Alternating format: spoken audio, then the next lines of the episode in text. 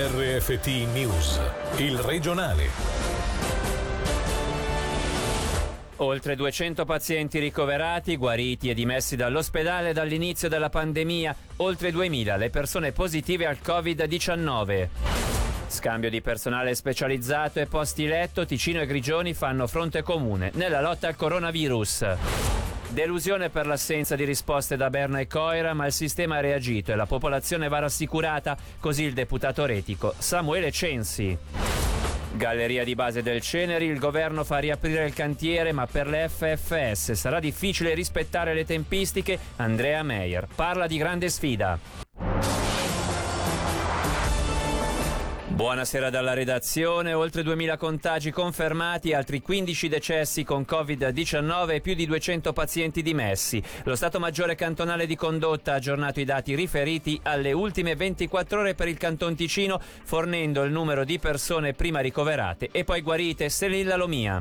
L'unico aspetto positivo è che la crescita non è esponenziale e che una buona parte di pazienti ospedalizzata viene dimessa quotidianamente. L'autorità cantonale ha comunicato i nuovi casi di contagio, 129 in più rispetto a ieri, mentre il numero di decessi con coronavirus è salito a 120. Le persone che hanno palesato una positività al nuovo virus dal 25 febbraio scorso sono oltre 2000, 2091 per la precisione. Attualmente nelle strutture ospedaliere esclusivamente dedicata al Covid-19 sono ricoverate 401 persone, 327 in reparto, 74 in terapia intensiva, di cui 67 intubate. Dall'inizio della pandemia sono state dimesse dagli ospedali 202 persone, 37 delle quali nelle ultime 24 ore. Assistenza sanitaria reciproca, scambia a livello tecnico tra gli stati maggiori di condotta e i medici cantonali, ma nulla di deciso sulla mesolcina. In sintesi è quanto emerso dall'incontro fra Ticino e Grigioni, che nella situazione d'emergenza, oltre alla vicinanza geografica, hanno rafforzato anche quella operativa mettendo a disposizione personale specializzato e posti letto in cure intensive in caso di necessità. Rimane inascoltato per il momento l'appello dei gran consiglieri del Moesano, a cui si è aggiunta anche una petizione per chiedere al governo governo retico di attuare per Mesolcina e Calanca le stesse migur- misure in vigore in Ticino. Angelo Chiello ha sentito il sindaco di Grono e gran consigliere retico liberale Samuele Censi. Se pensavamo di avere risposte sulla finestra di crisi oggi ne usciamo delusi. Io credo che nel frattempo sono passati dieci giorni da quando abbiamo rivendicato al governo retico la chiusura totale dei cantieri. In quel momento vedevamo un po' uno scollamento tra il Moesano e eh, Coira capitale dove non c'era probabilmente la percezione della gravità della situazione. Posso dire che nell'ultima settimana i contatti sono diventati molto più, più fitti tra noi politici locali e il Consiglio Consiglio di Stato è migliorata notevolmente l'informazione sia dal lato sanitario che anche dal lato economico che secondo me devono tranquillizzare un po' eh, la nostra gente. Il mondo sanitario ha reagito in maniera ottimale alla difficile situazione. La sensazione è che i residenti nel Moesano si sentano molto più vicini al Ticino che a, a tutto quanto accade oltre San Bernardino. Io capisco l'emozione della nostra gente, la situazione di difficoltà, bisogna pur dire che eh, a livello economico, posso dire la gran parte delle attività legate all'edilizia, ma anche all'industria sono quasi tutte ridotte o chiuse, quindi di per sé non c'è un problema legato al mondo del lavoro, probabilmente era una questione soprattutto ideologica, soprattutto di principio. I soldi bastano sino a fine aprile se si vota a giugno. L'ASA fallirà. È quanto ha fatto sapere il CDA della società luganese che gestisce Lugano Airport, che ha già richiesto mezzo milione di franchi a Banca Stato nell'ambito del pacchetto di aiuti della Confederazione, ma secondo cui è necessario anche l'intervento degli azionisti, città di Lugano e governo, per garantire la liquidità necessaria fino al 28 giugno, giorno ipotizzato per il referendum contro il piano di salvataggio dell'aeroporto. Sentiamo il vicepresidente del CDA di Lasa, Filippo Lombardi. Il prestito fa parte delle misure che sono previste per tutte le aziende che hanno difficoltà in seguito al coronavirus e queste difficoltà noi ce l'abbiamo perché gennaio-febbraio avevano mostrato una crescita importante dell'aviazione generale. Questo dava una luce positiva al futuro sviluppo dell'aeroporto, quindi con un'entrata, una partecipazione dei privati. Purtroppo marzo non ha più potuto fare una cifra d'affari sufficiente. Quindi siamo nella situazione più o meno che avevamo previsto ed era giusto giusto fare questo passo che è previsto dal Consiglio federale, però indicando anche ai nostri azionisti che questo probabilmente non basterà e che è necessario che anche loro facciano uno sforzo nell'ambito dei mezzi che mettono a disposizione per la crisi coronavirus per far fronte a questo rinvio di una votazione dovuto a una forza maggiore non dipendente dall'aeroporto. È quantificabile quanto si dovrà ancora mettere sul piatto? Stanno lavorandoci i contabili in modo che nelle prossime ore il Consiglio di Stato e Municipio abbiano queste cifre a disposizione. Evidentemente anche i singoli dipendenti hanno facoltà di dire ok ci stiamo, restiamo in organico fino al termine posto da questa votazione popolare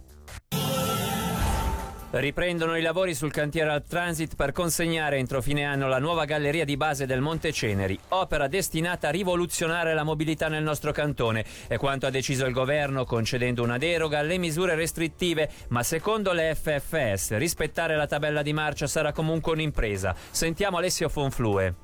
Rinviare l'entrata in servizio della Galleria del Ceneri comporterebbe effetti negativi e disastrosi sul traffico regionale ticinese che a sua volta è destinato a subire una rivoluzione con un significativo potenziamento dell'offerta dettato dall'accorciamento dei tempi di percorrenza fra sopra e sotto Ceneri. È quanto ha dichiarato alla Regione Online il direttore del Dipartimento del Territorio Claudio Zali, motivando la decisione del governo di concedere una deroga rispetto alle misure restrittive che impongono uno stop all'edilizia, ai cantieri al transit di Camorino e Sigirino. Condizio sine qua non, ovviamente, il rispetto delle misure di igiene e prevenzione fra il personale attivo. L'obiettivo è attivare la nuova linea ferroviaria entro dicembre, data cruciale per il cambio d'orario a livello nazionale dei dei trasporti pubblici, scadenza che, secondo quanto dichiarato dal CEO delle FFS Andreas Meyer, rappresenta, citiamo, una grossa sfida. Al momento non ci sono sicurezze. Sorpresa e malumore alla notizia da parte di Unia, come ci dice il sindacalista responsabile per il settore edilizia, Dario Cadenazzi. Non possiamo che nascondere il nostro stupore perché abbiamo comunque saputo la cosa dai media. Siamo anche un pochettino in difficoltà nella misura in cui nel momento in cui chiediamo come sindacato di chiudere tutte le attività non essenziali, di autorizzare con criteri chiari e restrittivi, si continua un'opera. Si parla di rivoluzione, di potenziamento delle offerte, di rivoluzione della mobilità. Io penso che la rivoluzione negli ospedali, la, la rivoluzione nelle nostre abitudini adesso, sapere che dei grossi grossi cantieri riaprono ci crea certamente del, del malumore. Al termine di consegna per il cambiamento d'orario di dicembre, ma attorno a quella data eh, ci sono anche altre lavorazioni e quindi non vorremmo poi assistere ad altre aperture di cantieri. Dobbiamo monitorare la situazione cercare di capire chiaramente qualcosa che non ci rende, non ci rende soddisfatti e ci sorprende molto in modo, in modo negativo.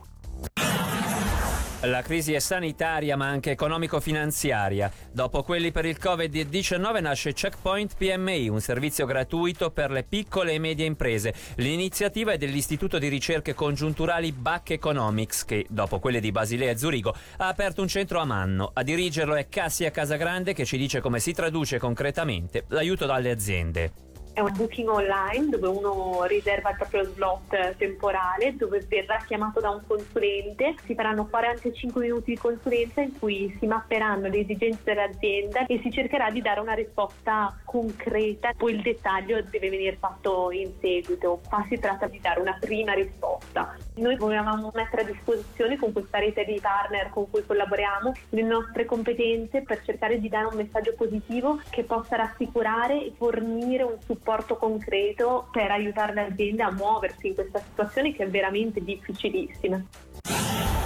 Un crollo netto dalla portata epocale pari al 50% del mercato pubblicitario che a livello svizzero si traduce in una stima intorno ai 400 milioni di franchi di perdite nel 2020. L'associazione ticinese giornalisti lancia un allarme sullo stato di salute del settore già in sofferenza prima dell'epidemia, problema che si è acuito nel corso delle ultime settimane imponendo a molti professionisti, anche nel nostro cantone, da diversi giorni il regime di lavoro ridotto. Il presidente dell'ATG Roberto Porta ha ribadito la necessità di un intervento intervento da parte del Consiglio di Stato.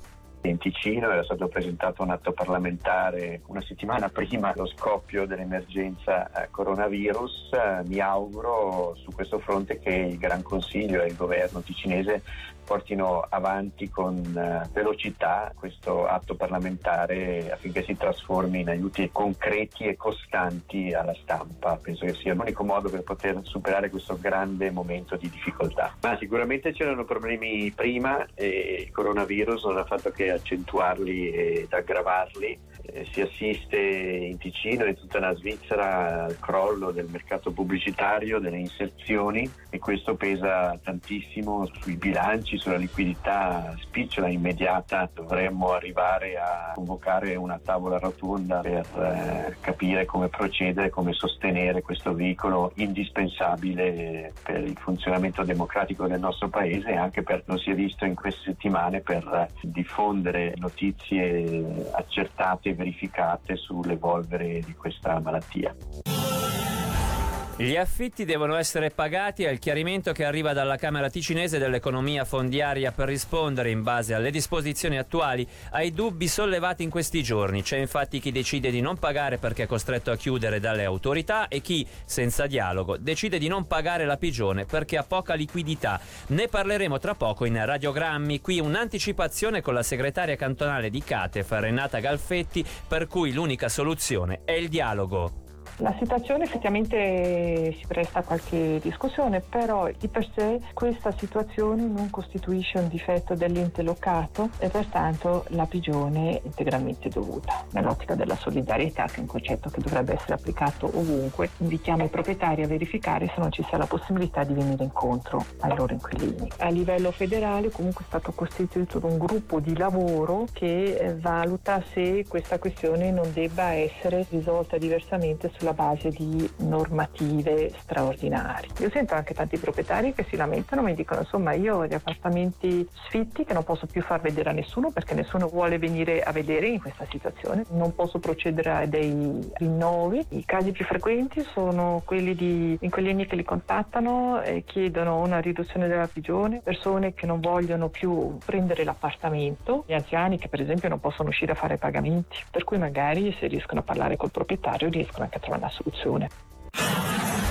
Il sindacato indipendente degli studenti apprendisti ha espresso disappunto per l'approvazione da parte del governo della nuova griglia oraria liceale. L'inserimento dell'informatica come materia preoccupa il sindacato sia per quel che riguarda la mole di lavoro in più che per la modalità in cui verrà trattato il tema. Altra preoccupazione è il limite delle bocciature introdotto nel 2016 che con la nuova griglia oraria potrebbe ripercuotersi sugli studenti. Su questi punti al microfono di Michele Sedili si è espresso il capo del DEX Manuele Bertoli complessivamente la nuova griglia è migliore di quella attuale pur avendo una materia obbligatoria in più. Per noi è assolutamente chiaro che le lezioni informatiche non saranno delle lezioni di pura tecnologia, algoritmi e teorie di questo tipo. L'informatica è da intendere come strumento ormai che fa parte della vita di tutti quanti e quindi eh, deve entrare anche in un percorso di cultura generale ma con uno sguardo al mondo tecnologico ma soprattutto ai suoi significati legati alle sue implicazioni e alla sua parte, diciamo così, umanistica. Tra le richieste del SISA, la richiesta di abrogazione per quel che riguarda il limite di bocciature. Con l'introduzione della nuova griglia, i ragazzi che quest'anno bocceranno la prima liceo e ricominceranno con la nuova griglia, il limite non sarà valido, mentre invece sarà valido successivamente. Il limite comunque non è assoluto, ci sono una serie di scalini prima che venga fatto valere e viene fatto valere solo per quelle ragazze e per quei ragazzi per i quali la scelta liceale in maniera abbastanza chiara è molto difficile. Il regionale termina qui, tra poco spazio all'approfondimento e poi alle ultime notizie con Angelo Chiello. Dalla redazione e da Davide Maggiori, l'augurio di una buona serata. Il regionale di RFT, il podcast su www.radioticino.com.